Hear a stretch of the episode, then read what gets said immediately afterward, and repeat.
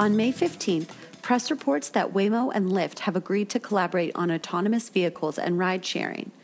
This represents a serious competitive threat to Tesla in the race towards autonomy. The market expects that fully autonomous driving level 5 will not happen at least until in the 2030s.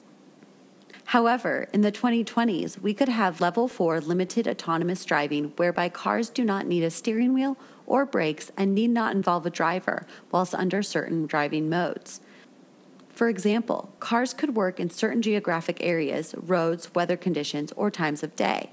A rider could open the Lyft app and input their destination. The app would then determine if the route, given weather conditions, could be handled by a robo taxi and present that option. If the route were not in the level 4 operating parameters, for example, winding roads at nighttime, the app would only offer human drivers. Waymo technology is advanced, at least for areas in which it has detailed maps and training. The deal underscores that Waymo has a lead in autonomous driving, at least in the geographies where it has extensively mapped and tested its vehicles. A Lyft spokeswoman noted that Waymo holds today's best self driving technology, and collaborating with them will accelerate our shared vision of improving lives with the world's best transportation.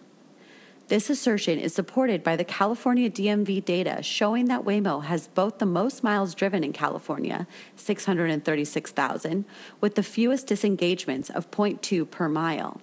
This compares favorably with Tesla at 550,000 miles, driven for a disengagement of almost 330 times per mile. The implication of Waymo on Tesla is clearly negative. Tesla's lofty valuation heavily depends on its aspirations to be the leader in self driving cars and the mobility as a service businesses they could create. In addition, investors often underestimate the industrial strength, scale, and rigor required to commercialize chips and software with no error. In that area, it is one of Waymo's key strengths and likely one of the rationales as to why Mobileye agreed to be purchased by Intel. This is because it knew that despite its significant lead over others in active safety and autonomous driving software, it would need a partner with significant data processing and compute capabilities to maintain that lead. Tesla has lost key members of its Autopilot 2.0 team who have left for a fresher startup. This lack of industrial strength will ultimately matter.